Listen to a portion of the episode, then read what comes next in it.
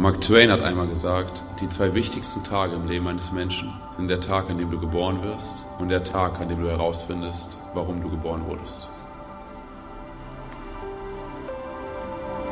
Sind wir ehrlich, viele Menschen meinen, dass sie leben, weil sie atmen, aber sie leben nicht wirklich. Ich meine, wie wenig Menschen sind zu dem berufen, was sie ihren Beruf nennen. Für mich wurde Berufung real in diesem einen Moment, wenn du weißt, dass Gott zu dir spricht und sich alles ändert. Nichts wird mehr, wie es war. Und es kann sein, dass es dich einiges kostet, aber dann schaust du auf dein Leben zurück und du weißt, das war es wert. Ich glaube, dass Gott uns mit Träumen ausstattet, die jenseits unserer Vorstellungskraft liegen. Jeremia 33, Vers 3 spricht davon, ruf mich an und ich antworte dir. Ich werde dir atemberaubende, unvorstellbar großartige Dinge zeigen, von denen du nicht zu träumen gewagt hast. Und manche Träume, manche Visionen, sie machen uns Angst, weil sie zu groß zu sein scheinen. Aber genau dann weißt du, dass diese Träume von Gott sein müssen. Weil dir klar wird, dass du dieses Ziel niemals ohne Gott erreichen kannst. Er schenkt uns die Geduld, die Stärke und die Leidenschaft, die Welt zu verändern. Mein Name ist Antonio und ich bin Bereaner. Danke, dass ich hier sein darf bei der StepCon. Hey, und ich fände ganz gut, wenn wir am Anfang mal ganz kurz Andy Sommer und seinem atemberaubenden Team einen richtig fetten, megamäßigen Applaus geben. Hey, das ist der absolute Wahnsinn. Hey, und all die Leute, die draußen stehen und so freundlich sind und all die Leute beim Catering, come on, hey, und all die Leute bei der Technik, ihr macht so einen megamäßigen Job, Freunde. Ehrlich. Hammer. Hey, es ist, es ist echt gut hier zu sein und ähm, es ist mir echt ein Riesenprivileg, heute hier bei euch sein zu dürfen. Der Phil Köper, ähm, wir kennen uns noch aus unserer alten Church in Berlin. Und er kam zu mir und er sagte, hey Antonio, weißt du was? Ich, ähm, ich habe dich noch niemals predigen gehört. So, ne, als er, als er mich zum letzten Mal gesehen hat, ich glaube, da war, war ich in der Jugend gerade dort. Und ich habe ihm gesagt, hey, weißt du, meine Message ist super einfach und die bleibt auch immer super einfach. Wir haben gerade davon, davon gesungen, hey, wie sehr wir Jesus lieben. So, meine Message ist so einfach. Ich sagte, Jesus liebt dich so viel mehr als das, ey. So viel mehr, als du ihn jemals lieben könntest. So einfach ist die Message. Das ist die Botschaft, die ich auf dem Herzen habe, dir zu sagen und dir zu erzählen, wie sehr der Schöpfer des Himmels und der Erde dich liebt. Das ist die Botschaft, die wir hören oder beziehungsweise die, die Kinder hören, wenn sie in den Kindergottesdiensten sind. Jesus liebt dich. Und ich sage dir eine Sache, es gibt nichts Tieferes als das. Das ist der Mittelpunkt des Evangeliums. Jesus liebt dich. Und deshalb ist es eine gute Botschaft. Amen. Dreh dich doch mal ganz kurz deinem Nachbarn um und sag ihm, du musst ein bisschen lauter Amen sagen. Ihr müsst verstehen, Freunde. Ich leite die Jugendarbeit äh, in der Move Church in Wiesbaden, genannt The Basement. Und die Leute dort sind eskalativ laut. Okay. Und wenn es sein muss, stehen sie auf den Stühlen und rasten aus. Hey, und mir wurde gerade gesagt, ich darf tun und lassen, was ich hier will. Das heißt, wenn du ein Amen verspürst, was dich dazu bewegt, dass du auf deinem Stuhl stehen willst und Amen schreien willst, dann bitte tu es. Okay? Amen? Okay, lass mich ganz kurz am Anfang beten. Jesus, ich will dir einfach danken für diesen wunderbaren Abend, für alles das, was du für heute Abend vorbereitet hast, Gott. Vater, und wir stehen einfach so vor dir, wie wir sind. Es geht nicht um, um Show, nicht um Performance. Wir legen dir unser Herz in Jesus. Gott, und ich bitte dich zutiefst, dass du unsere Herzen berührst. Und dass du eine Revolution in unserem Kopf und in unserem Herzen entstehen lässt am heutigen Abend. Jesus, dass wir verstehen und sehen, wie tief deine Liebe für uns ist dass wir neu für uns annehmen können, dass der Schöpfer des Himmels und der Erde, der du bist, uns sagt, dass er uns liebt. Vater, ich bitte dich darum, dass du uns ein Bild vor unseren Augen zeichnest, aber vor allem auch, dass du ein Bild in unser Herz hineinzeichnest von deiner großartigen Liebe. Und alle sagen Amen. Amen. Ja, ich bin hier mit meiner wunderbaren Frau. Meine Frau und ich, wir haben einen dreijährigen Sohn und wir erwarten jetzt im Februar eine wunderschöne, bestimmt wunderschöne Tochter. Und ich muss, ja, come on. Und ähm, ich muss euch sagen, ich, ich liebe es, Vater zu sein. Okay, für alle Eltern unter uns, ich liebe es, Vater zu sein. Ich liebe es, mit meinem Sohn unterwegs zu sein, ihn zu ärgern, mit ihm zu kämpfen, in seinem Zimmer Sachen aufzubauen und sie wieder niederzureißen, mit ihm durch die Gegend zu fahren, mit ihm Eis zu essen. Und am Ende des Tages, wenn er in seinem Autobett liegt, ihm eine Geschichte vorzulesen, dann betet er, dann bete ich. Und das ist immer ganz wichtig, dass es so rum ist. Wenn ich anfange zu beten, dann sagt er, nein, ich bete. Okay? So, dann betet er, dann bete ich. Und dann gehe ich raus und ein paar Stunden später komme ich wieder rein und sehe, wie er schläft. Und jetzt mal ganz ehrlich, für alle Eltern hier. Ist das nicht der Moment, an dem wir unser Kind anschauen? Und es fühlt sich so an, wie als würde jetzt in diesem Moment der Himmel die Erde berühren? Es ist völlig egal, was am Tag passiert ist. Es ist völlig egal, wie anstrengend der Tag gewesen ist. An diesem Punkt singst du, I'm a good, good father. Nein, ich Spaß, ich mach Spaß. Nein, aber das ist der Moment. Das ist der Moment, an dem wir denken, okay, Gott, es ist wunderbar, ein Elternteil zu sein. So, und als ich mir Gedanken darüber gemacht habe, wie es ist, Vater zu sein, Mutter kann ich mir nicht vorstellen, also wie es ist, Vater zu sein, aber bitte, bitte fühl dich mit abgeholt, okay? Dann dachte ich auch, okay, da gibt's aber eine Sache, die ich beim Elternsein wirklich nicht mag.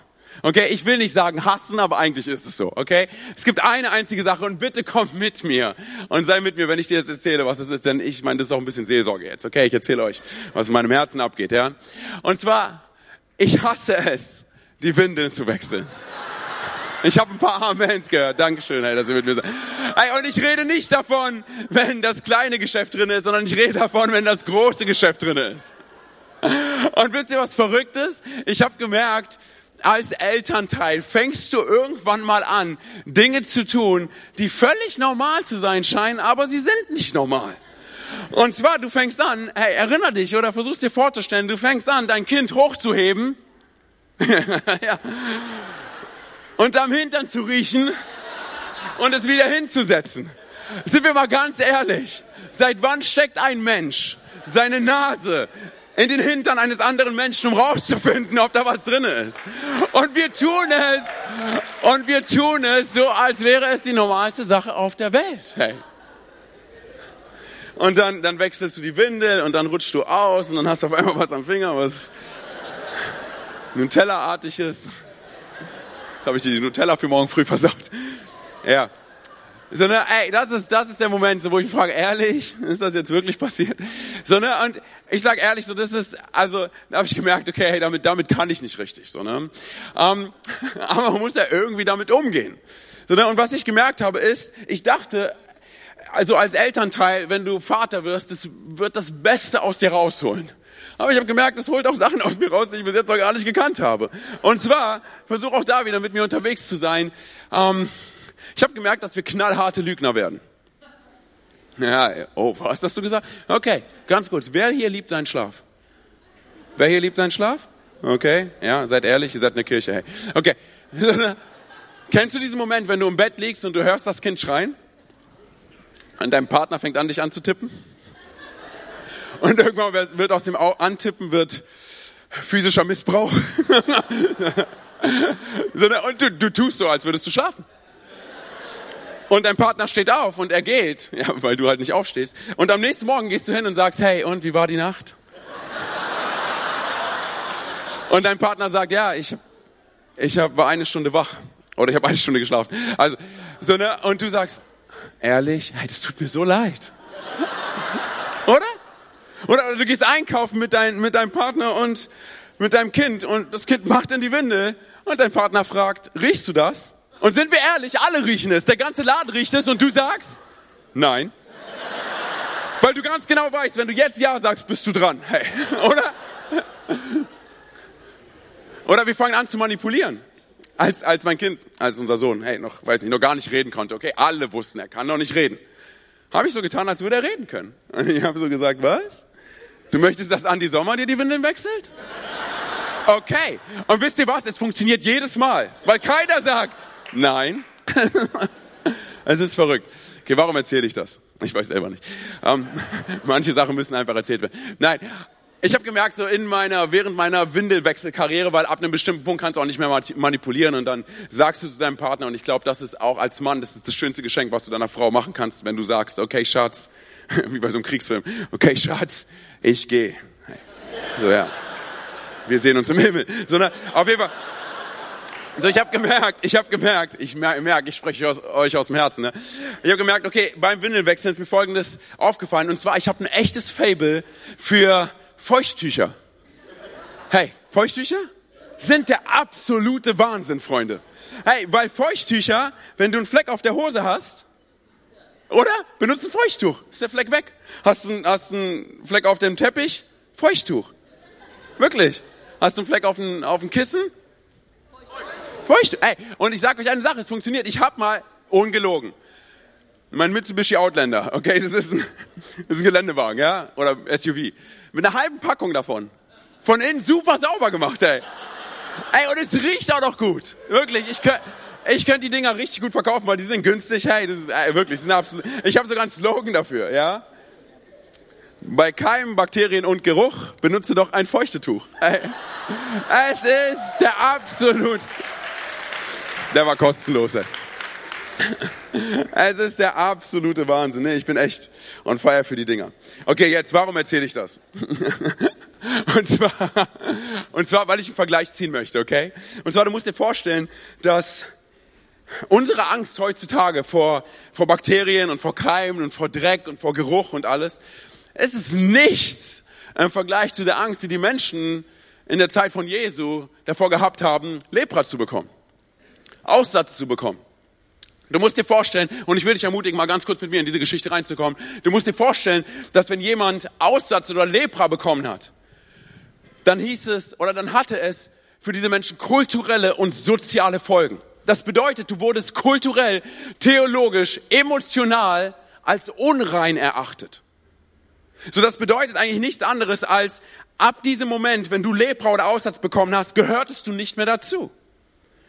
Und die, die religiöse Obrigkeit sagte dann auch noch über diese Menschen, die Lepra haben und Aussatz haben, das ist die gerechte Strafe Gottes für dich.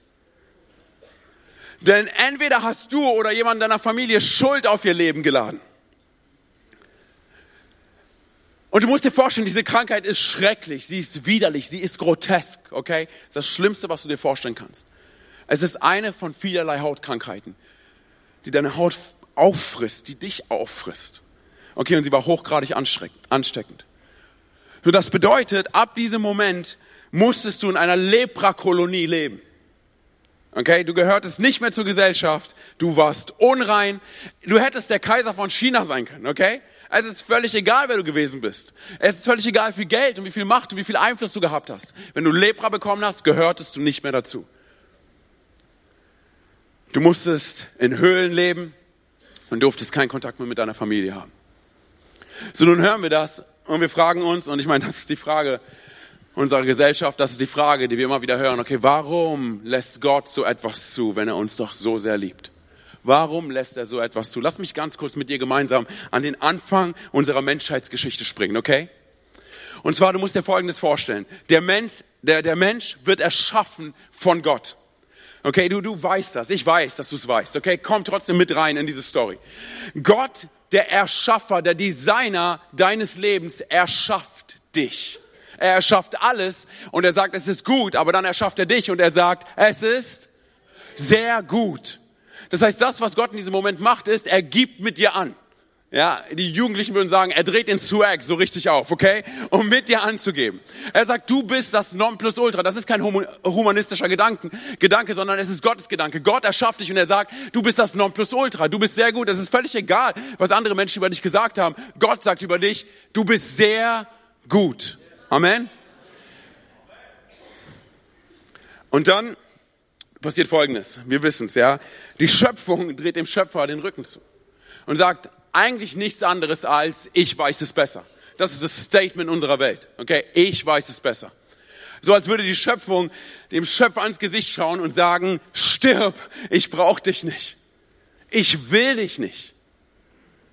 Und in dem Moment, als, als Adam und Eva der Schlange mehr Glauben geschenkt haben als Gott, war das die Geburtsstunde einer Welt, die grotesk ist, einer Welt, die krank ist, einer Welt, die schlimm ist, die lieblos ist, die egozentrisch ist. Falls du mir nicht glaubst, schau in die Nachrichten. In dem Moment, als, als Adam und Eva gesagt haben, hey, wir wollen eigenwillig handeln, zerbrach ein für alle Mal die Beziehung zwischen Gott und Mensch. Und das ist der Punkt, an dem ich meine, wenn wir uns mal vorstellen, wozu Gott uns erschaffen hat, in Ewigkeit mit ihm unterwegs zu sein, in Ewigkeit mit ihm connected zu sein. Okay, das ist der Gedanke Gottes für dich. Egal was du über dich denkst, er sagt, du bist das Nonplusultra, er sagt, ich will in Ewigkeit mit dir zusammen sein, oder? Und dann zerbricht diese Beziehung zwischen Gott und Mensch. Und ich sind wir mal ehrlich, sondern es ist eigentlich völlig egal, ob du einen Pflasterstein nimmst und ihn gegen eine Scheibe feuerst oder einen Kieselstein nimmst. Wenn die Scheibe zerbricht, dann zerbricht sie in tausende von Teilen, oder? Und genauso ist es mit der Beziehung zwischen uns und Gott. Und Gott sagt daraufhin, hey, dafür wirst du sterben. Er sagt nicht, dafür sollst du sterben, von wegen, ich sitze am längeren Hebel und jetzt hast du Mist gebaut und jetzt mache ich dich platt. Nein, sondern er sagt dafür, das ist die logische Konsequenz deiner Handlung. Dafür wirst du sterben. Und du musst dir mal ganz kurz vorstellen, was es bedeutet. Ich meine, wenn Gott der Inbegriff von Gnade und von Liebe und von Barmherzigkeit und vom Leben ist, was ist dann getrennt sein von Gott? Tod, oder? Wie war das bei einem Leprakranken? Er war zwar lebendig, er konnte reden, handeln, laufen, aber er war bei lebendigem Leibe zu Tode erklärt. Was ist es, was was Schuld mit uns macht. Es trennt uns von Gott. Und wir sind bei lebendigem Leibe zu Tode erklärt. So, und sind wir mal ehrlich, hey, das ist der Punkt eigentlich, an dem solche Geschichten manchmal auch zu Ende gehen. Und sie sind sehr dramatisch. Aber nicht bei Gott. Sondern Jesus sagt, Gott höchstpersönlich sagt, ich liebe dich so sehr, dass ich diese Geschichte weiterschreibe. Ich bin der Autor dieser Geschichte und ich bin noch nicht zu Ende gekommen. Ich habe das letzte Wort. Und dann installiert er ein zeitlich limitiertes System, genannt zehn Gebote. Wir kennen's, oder? Und das ist die Grundlage der Beziehung zwischen Gott und dem Menschen. Ja, die Israeliten sind in der Wüste, sind mit Mose unterwegs und ähm, sie kommen am Berg Sinai an und dann sagt Gott, okay, komm auf den Berg und ich gebe euch die zehn Gebote. Und auf einmal sehen sie zu diesem Berg und sie sehen Blitze und Sturm und Feuer. Und sie sagen, wir haben Angst. Wir wollen da nicht hoch. Moses, geh du. Mo, come on. Geh du da hoch. Okay? Wir haben Angst. So springen wir nun 1400 Jahre in die Zukunft, okay? Und wir treffen auf einmal auf Jesus. Er taucht auf. Er ist mit seiner Crew unterwegs, mit seinen Jüngern. Und dann lesen wir Folgendes. Lass mich vorlesen aus Matthäus 8. Denn nun kommen wir zu der Geschichte, um die es eigentlich gehen soll. Und zwar Matthäus 8, ab Vers 1. Als Jesus vom Berg herabstieg, folgte ihm eine große Menschenmenge. Da kam ein Aussätziger zu ihm und warf sich vor ihm nieder. Herr, sagte er, wenn du willst, kannst du mich reinmachen. Jesus streckte die Hand aus und berührte ihn. Ich will. Sei rein. Ich will. Sei rein. Im selben Augenblick war der Mann von seinem Aussatz geheilt. Jesus aber sagte zu ihm, hüte dich, mit jemandem darüber zu sprechen. Geh stattdessen zu den Priestern, zeig dich ihnen und bring die Opfergabe dar. Das soll ein Zeichen für die Priester sein. Okay, was du dir vor Augen halten musst, ist, dass diese Geschichte direkt im Anschluss zu der Bergpredigt geschieht. Okay? Die wohl faszinierendste Predigt von Jesus. Eine der gewaltigsten Predigten von Jesus.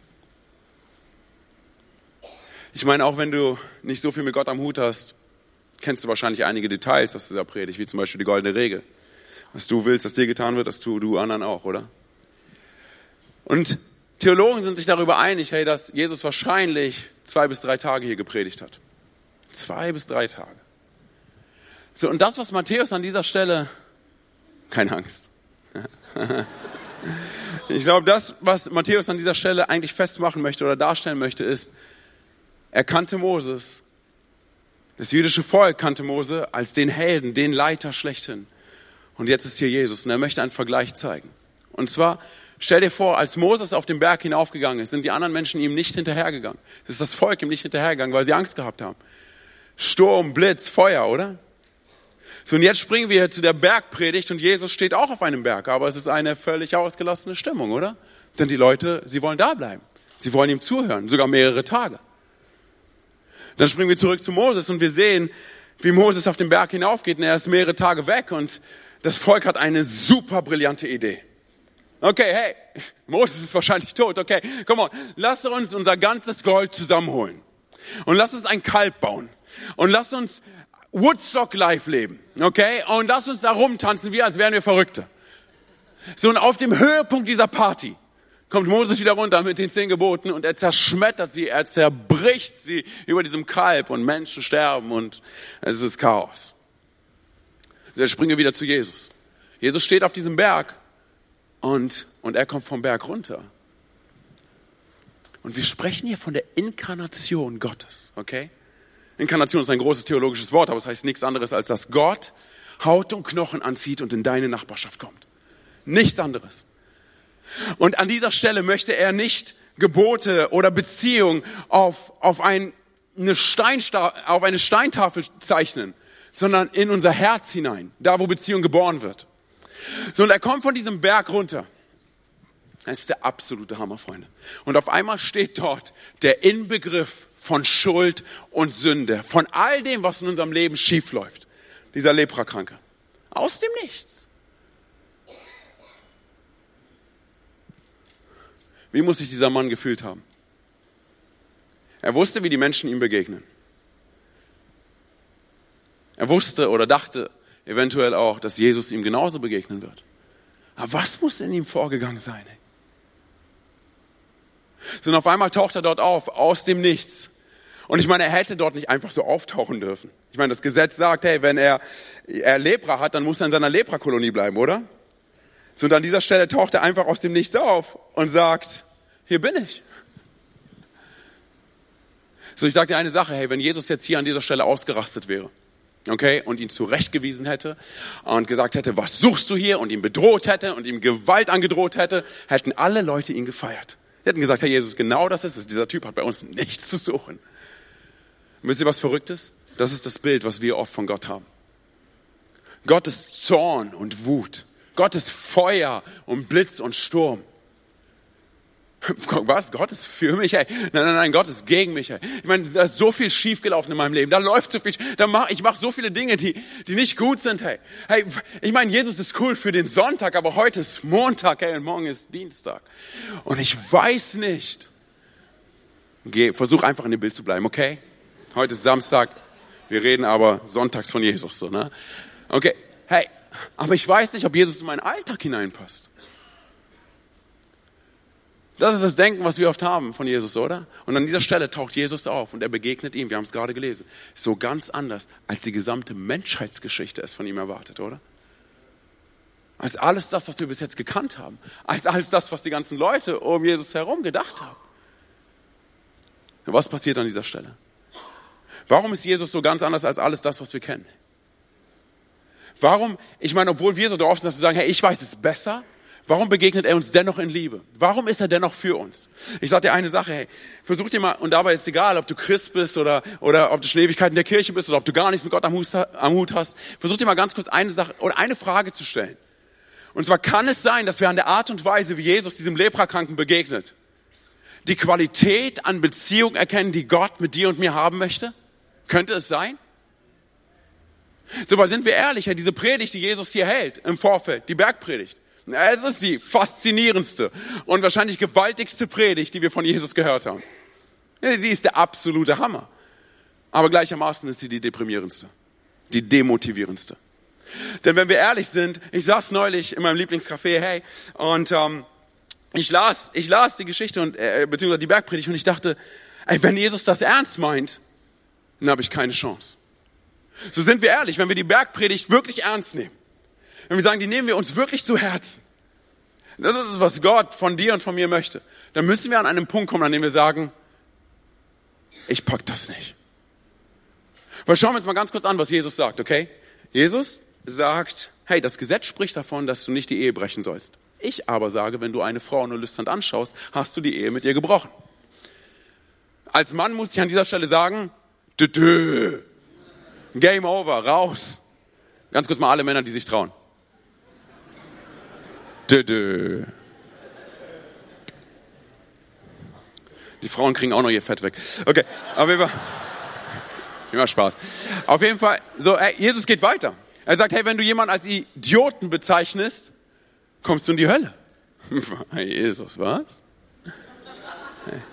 Er setzt noch einen drauf. Er sagt, hey, wenn eure Gerechtigkeit nicht nobler und feiner ist, als die der Schriftgelehrten, über die wir uns so oft aufregen, oder? Wenn sie nicht nobler ist als die, dann werden wir das Himmelreich Gottes niemals sehen. Oh, Jesus, come on. Was ist los? Und dann folgendes.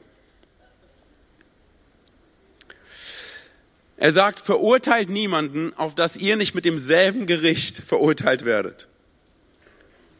So im Griechischen kannst du hier dieses Wort verurteilen nehmen und beurteilen, vergleichen und lästern sagen. Liebe Damenwelt. Nein, wir lästern nicht, hey, wir machen Gebetskreise und tauschen uns aus. Hey. Sind wir ehrlich? Ich meine, die Männer sind wahrscheinlich genauso schlimm da drin, aber ich muss ja auch was für die Frauen sagen, sonst kriege ich nachher Ärger. Ähm, so, sind wir ehrlich, hey? Das, was Jesus an dieser Stelle eigentlich sagt, ist, unterm Strich, sei perfekt. Sei wie Gott, oder? Das ist der Punkt, an dem ich sitze an meinem Café und mein, ey, Jesus? Ich meine, die Leute damals, was müssen die gedacht haben? Die sitzen dort, hören Jesus zu und die sagen, Jesus, wie, wie sollen wir perfekt, wie sollen wir wie Gott sein, hey? Es funktioniert nicht. Und ich habe das Gefühl, dass Jesus sagt, genau. Das ist es. Und das ist es, was mein Herz so bewegt, Freunde. Weil das, was Jesus an dieser Stelle sagt, ist, versteh doch und erkenne, dass du einen Retter brauchst. Und ich frage mich, ob irgendeiner hier in der Nähe ist. Ich frage mich, ob Jesus manchmal solche Witze gemacht hat. Hey, du brauchst einen Retter. Kennst du einen? So, ne? Versteh doch. Ich meine, hey, du willst, du willst Frieden haben mit Gott, dann lern den Friedensmacher kennen. Hey, du willst, dass deine Beziehung mit Gott wiederhergestellt wird, dass sie transformiert wird, dass sie geheilt wird, dann lern den Transformer. Nee, ich mach Spaß. Dann lern den, dann lern den Heiler kennen, hey. Hey, er ist es, der alles transformiert. Er ist es, der alles wiederherstellt. Und nicht, weil er nichts Besseres zu tun hat, sondern weil er es will. Er sagt, ich will. Ich will. Ich habe mir die Frage gestellt, hey, wenn als dieser Typ da angekommen ist und die ganze Menschenmenge dort sieht, mir gesagt, wie muss er sich gefühlt haben? Hey? Sondern Jesus redet gerade davon, hey, was, was die Menschen eigentlich alles machen sollen und und wie kann es auch sein, dass die Leute dann einfach aufstehen und sagen, Jesus, wir folgen dir trotzdem? Ich meine, steht da geschrieben, hey, dass er vom Berg runtergeht und dass eine große Menschenmenge ihm folgt. Ja, zwei bis, wie kann es sein, dass sie nicht sagen, Jesus, okay, Mann, danke, hey, die Message war jetzt wirklich, pff, ich muss immer nach Hause gehen, ein paar Sachen in Ordnung bringen und den Vater fragen, ob du das wirklich ernst meinst. Ähm, ich fühle mich nicht wirklich abgeholt und so. Sondern, wie kann es sein, wie kann es sein, dass sie, wie kann es sein, dass sie sagen, okay, hey, wir, wir, wir, wir wollen, Jesus, wir folgen dir dennoch nach. Ich kann mir Folgendes vorstellen, und zwar, dass Jesus gesagt hat, okay, hört zu, Leute, kommt mal mit, ich will euch was zeigen. So, und Jesus kommt vom Berg runter. Wie Moses zu seiner Zeit vom Berg runtergekommen ist. Aber diesmal sollte die Geschichte ganz anders geschrieben werden. Hey, und jetzt ganz kurz, check das mal aus, hey. Könnte es sein, dass Gott höchstpersönlich diese Szene, so wie sie jetzt hier passiert, inszeniert hat, damit die Menschen einen Punkt verstehen, den er machen möchte? Könnte das sein? Weil dieser, dieser Leprakranke, dieser Aussätzige, er hatte dort nichts zu suchen. Er hätte gar nicht in der Nähe von Menschenmassen sein dürfen. Und wenn, dann hätte er die ganze Zeit schreien müssen, unrein, unrein, unrein, unrein, damit jeder weiß, dass er da ist. Und auf einmal taucht er auf. Wie frech ist er denn? Wie dreist? Wie kann das sein? Und was passiert als nächstes? Es passiert das, was passieren muss, oder? Panik, Chaos, alle rasten aus. Ah! Ein Aussätziger, zurück! Nehmt eure Kinder. Ein nimmt einen Stein, und wartet schon, dass er werfen kann. Vielleicht, wer weiß, er ist ja psychisch gestört. Man weiß es nicht. Und dann taucht Jesus auf und macht alles ganz anders. Ich meine, hey, dieser Leprakranke dachte und wusste und kannte es wahrscheinlich. Sind wir mal ehrlich. Er kannte es wahrscheinlich, von Menschen abgelehnt zu werden. Okay, innerlich war er wahrscheinlich schon zerbrochen. Da müssen wir gar nicht drüber nachdenken. Hey. So, er hat wahrscheinlich nichts anderes erwartet, dass wenn er jetzt in diese Nähe kommt von den Menschen, dass sie ihn so behandeln, oder? Aber dann kommt Jesus und er kommt nicht, um etwas über ihm zu zerbrechen, wie zu Mose-Zeiten, sondern er kommt, um das Zerbrochene in ihm zu nehmen und es wieder vollständig herzustellen. So, und ich will dir eine Sache sagen, hey, vielleicht bist du heute hier, die nehme ich mit, danke. Hey, vielleicht bist du heute hier, so, ne, und du merkst, und du merkst innerlich, hey, da sind so viele Dinge in meinem Leben zerbrochen und ich weiß nicht, ob Gott es wirklich gut mit mir meint. Ich sag dir eine Sache, hey, Du hast keine Hoffnung mehr. Gott ist der Gott der Hoffnung. Du hast keine Perspektive mehr. Gott ist der Gott der Perspektive. Vielleicht wurden Dinge über dein Leben ausgesprochen, an denen du sagst, hey, bin ich so oder nicht? Ich sage dir ganz ehrlich, Gott sagt, ich bin noch nicht fertig mit dir. Gott sagt, ich habe dich nicht aufgegeben und es gibt nichts, was du tun könntest, damit ich dich mehr annehme als heute. Ich bin für dich. Ich habe dich niemals aufgegeben. Ich liebe dich. Ich bin der Gott der zweiten und dritten und vierten und fünften Chance. Und ich zeige es dir, wie sehr, wie ernst ich es meine in dem Moment, als ich ans Kreuz gehe. Für dich. Hey, was müsste Gott noch alles tun, damit wir verstehen, wie sehr er uns liebt? Wie sehr er unsere Welt bewegen will, oder? Was müssten wir tun, um es zu verstehen? So, jetzt ist dieser Leprakranke dort, hey, und ähm, wie gesagt, er erwartet es wahrscheinlich dass Menschen ihn ablehnen, dass Jesus Dinge über ihn zerbricht. Aber das tut Jesus nicht, oder? So, und du musst dir vorstellen, Jesus kommt vom Berg runter. Und auf einmal ist dort dieser Leprakranke und er bricht innerlich zusammen vor Jesus. Okay? Und er schaut Jesus nicht mal an, weil er Lepra hat. Er schämt sich. Kennst du diese Momente? Hey, wenn du nicht mal mehr deinen Blick heben kannst, um Gott ins Gesicht zu schauen? Kennst du diese Momente, an denen du sagst, okay, hey, das wird mir Gott niemals vergeben? So, er bricht vor Jesus zusammen.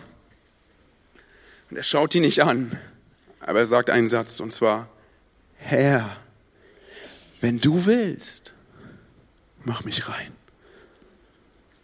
Herr, wenn du willst, mach mich rein.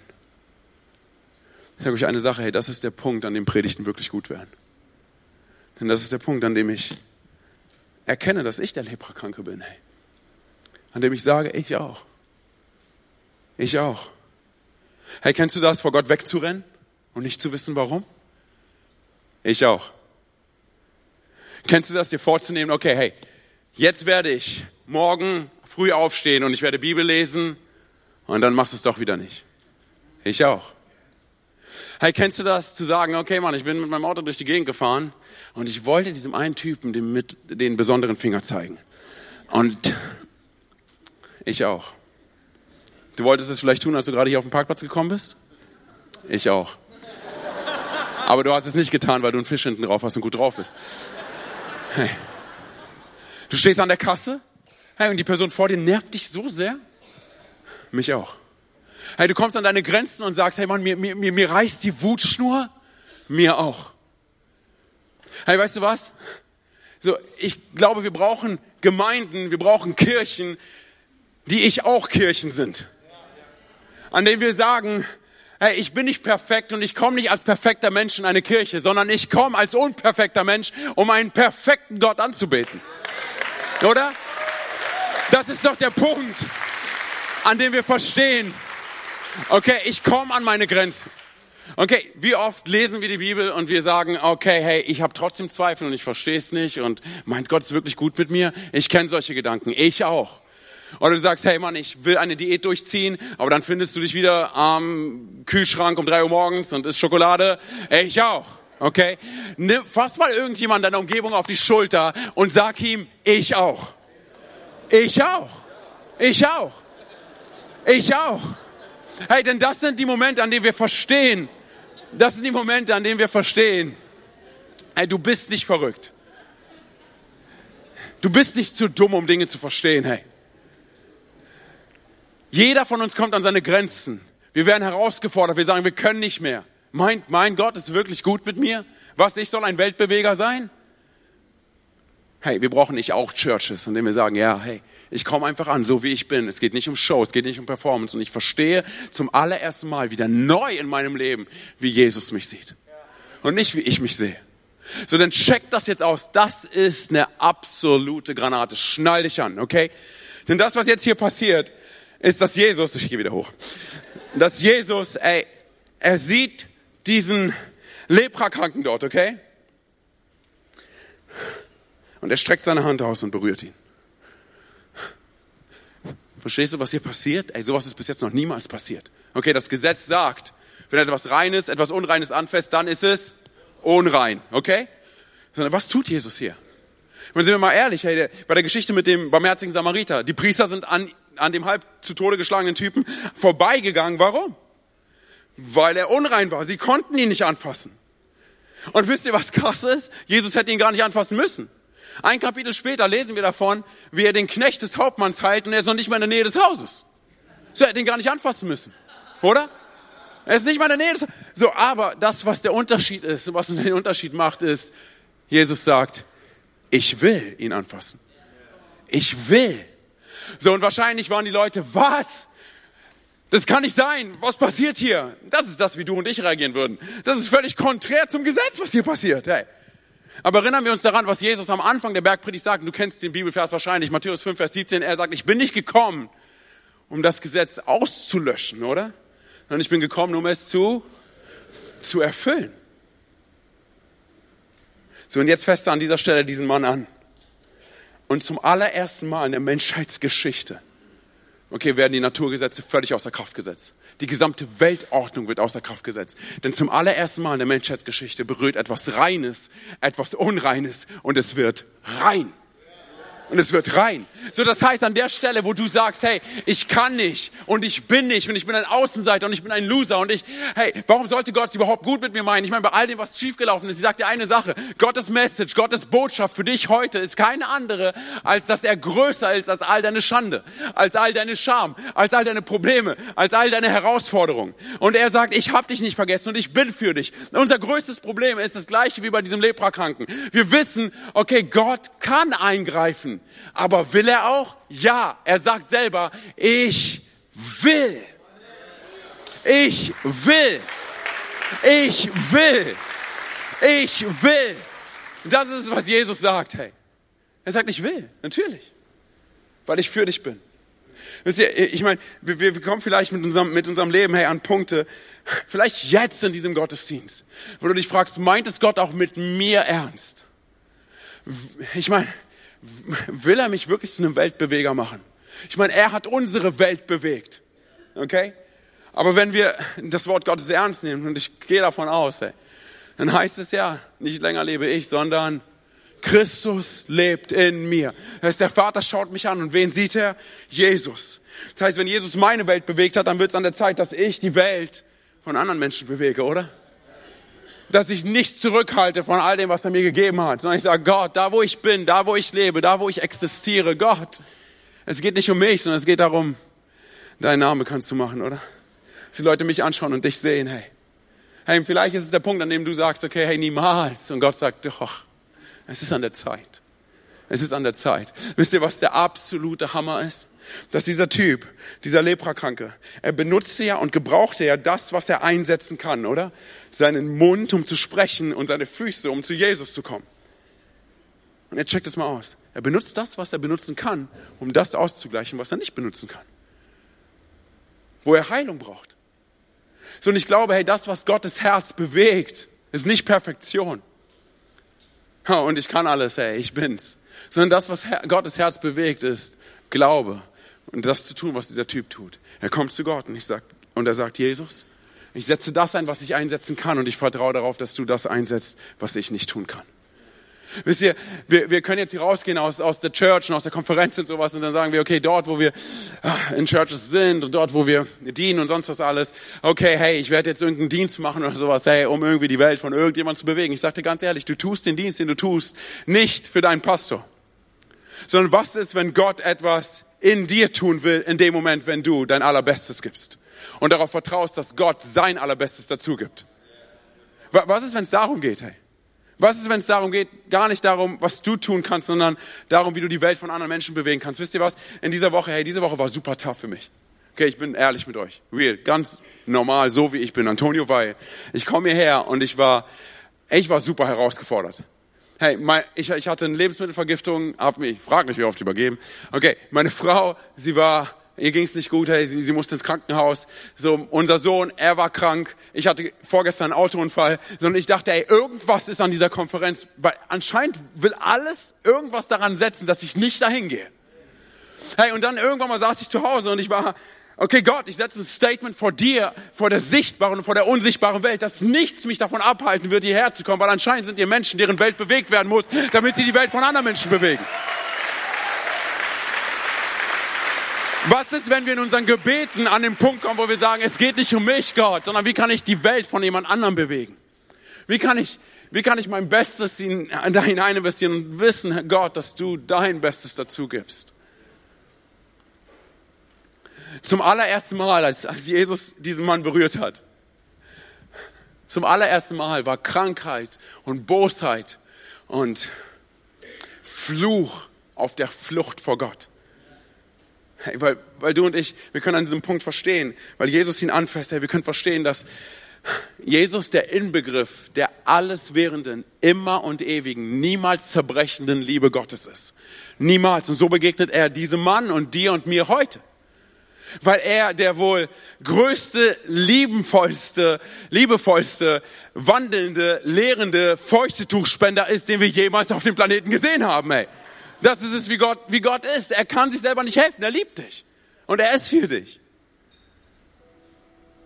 Lass, lass mich zum Ende kommen, hey. Genau. Dann hört sich auch meine Stimme ein bisschen geistlicher an, ey. Come on. Nein. Und zwar, was ich interessant finde, ist, dass wir niemals herausfinden, wie dieser Mann heißt. Damit sich jeder Mann und jede Frau in ihm identifizieren kann. So, natürlich kannst du dich jetzt am Ende dieser Message fragen, okay, wer steht hinter seinem Namen? Aber viel wichtiger ist, wer steckt hinter deinem Namen? Ist es Jesus, hey? Oder ich kann und ich bin?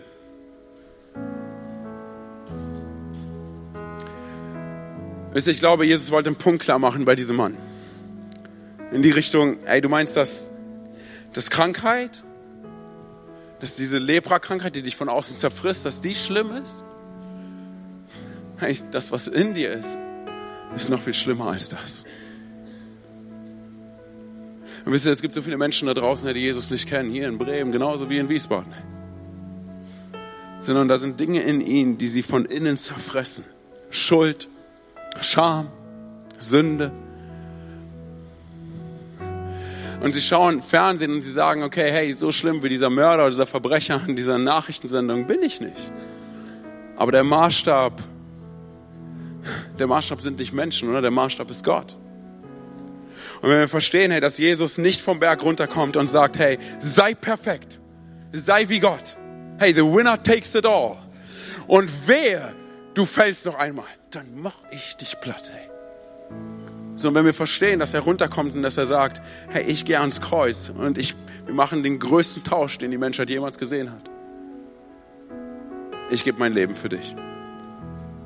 Dann verstehen wir, dass seine Liebe nicht irgendwas ist, sondern das größte Geschenk, was wir annehmen können. Und wenn wir so als Christen durch unseren Alltag gehen, dann weiß ich, dann bin ich mit hundertprozentiger Sicherheit sicher, dass wir die Welt von Menschen bewegen können. Weil ich weiß, wie Gott mich sieht. Wie siehst du dich selber in der Beziehung zu Gott? Hey? Was für eine Qualität der Beziehung erkennst du, wenn du auf Jesus schaust? Eine Ich muss und ich, ich meine, dieser Typ, hey, dieser Leprakranke, der hat einiges an Risiko auf sich genommen, um zu Jesus zu kommen. Hey. Und er hat das nicht getan wegen Religiosität und wegen Do's and Don'ts. Und er hat es getan, weil er Jesus sehen wollte. Weil er Jesus haben wollte. Und dann passiert Folgendes. Jesus sagt zu ihm, okay, hey, das, was du erlebt hast, das, wie ich dich geheilt habe, geh zu den Priestern und zeig dich ihnen. Sie sollen es aus erster Hand sehen. Er fing an, die Welt von anderen Menschen zu bewegen, oder? Weil, weil. Es ging nicht darum, was Jesus für ihn tun kann, sondern das, was er durch ihn tun kann. Was ist, wenn es nicht darum geht, was Jesus für dich tun kann, sondern was er durch dich tun kann? Hey, was wäre die beste Predigt, wenn wir danach nicht handeln? Und ich will es so machen. Wir wollen ein Statement setzen. Hey. Wenn du jetzt heute Abend hier bist und sagst, okay, Antonio, ich verstehe, dass, dass Jesus in allererster Linie für mich ist und dass er nicht gegen mich ist. Ich verstehe, wo er mich rausgeholt hat oder wo er mich noch rausholen will.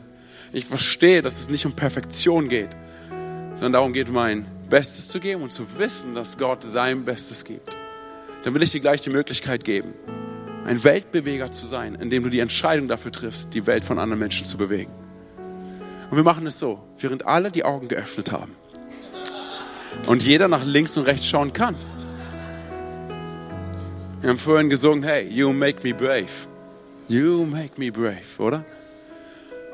Ich werde gleich von drei auf eins runterzählen. Und wenn du sagst, okay, Gott, ich will ein Weltbeweger sein, ich will rauskommen aus all dem Alten, was gewesen ist und wissen, dass du mich gebrauchst, um diese Welt zu bewegen. Dann will ich darum bitten, dass du ein Statement setzt für die sichtbare und unsichtbare Welt und einfach hier nach vorne kommst. Ich will gleich von drei auf eins runterzählen. Es geht nicht darum, dass ich jetzt gleich für dich bete. Es ist ein Statement für die sichtbare und unsichtbare Welt. Gott, hier bin ich. Gott, ich gebe mein Herz und mein Sein. Du machst mich mutig, um nicht nur hier auf dieser Konferenz mutig zu sein, sondern draußen mutig zu sein in der Welt. Jeden Tag aufs Neue. Du fragst dich, hey, warum sollte Jesus so etwas durch, durch dich machen? Wenn ich in diese Geschichte sehe, dann sehe ich, dass er sagt, ich will. Der Typ fragt, hey, willst du mich heilen? Er sagt, ich will. Ich will. Okay, ich werde jetzt von drei auf eins runterzählen, während alle die Augen geöffnet haben. Okay? Und alle nach links und rechts schauen können. Ich zähle von drei auf eins runter. Wenn du sagst, okay, ich will, dann komm einfach nach vorne. Ich will von hier vorne für dich beten. Hey. Drei. Jesus liebt dich so sehr. Ja, come on. Kommt einfach schon raus. Zwei. Er ist dir näher, als du denkst. Eins. Triff die Entscheidung, ein Weltbeweger zu sein, der die Welt von anderen Menschen bewegt. Hey, come on. Komm einfach hier nach vorne. Hey. Es ist so viel Platz hier vorne. Come on. Come on. Hey, und ich will nicht von hier vorne für euch beten, weil ich einfach einer von euch bin. Okay? Ich auch. Ich auch. Ich auch. Ich auch. Ich stelle mich dazu und ich sage, ich auch. Ich auch. Come on. Come on, lass uns unsere Hände heben, hey. Lass uns unsere Hände heben. Die Worship Band wird uns nochmal in ein paar Lieder hineinführen, hey, wo wir einfach das ausdrücken, was in unserem Herzen abgeht. Aber trifft diese Entscheidung, sag Gott, nicht nur hier, sondern auch draußen. Jesus, und ich danke dir dafür, dass wir hier vor dir stehen dürfen, so wie wir sind, Gott. Und wir sagen, wir schreien und wir rufen zu dir. Wir sagen, ich auch, Jesus. Dort, wo wir stehen und wo wir sagen, wir können nicht mehr. Und wir kommen an unsere Grenzen. Danke dafür, dass du uns sagst, dass du willst. Dass du uns gebrauchen willst in einer Art und Weise, wie wir es bis jetzt nicht erlebt haben, Gott. Danke dafür, dass du unsere Welt bewegt hast, damit wir die Welt der Menschen da draußen bewegen, Jesus. Ja, wir sagen mehr von dir, Jesus. Heiliger Geist, komm, komm, komm, komm, komm mit Kraft, Gott. Wir wollen mehr von dir. Mehr von dir. Komm on, erheb deine Stimme. Komm on, da wo du bist. Erheb deine Stimme, hey.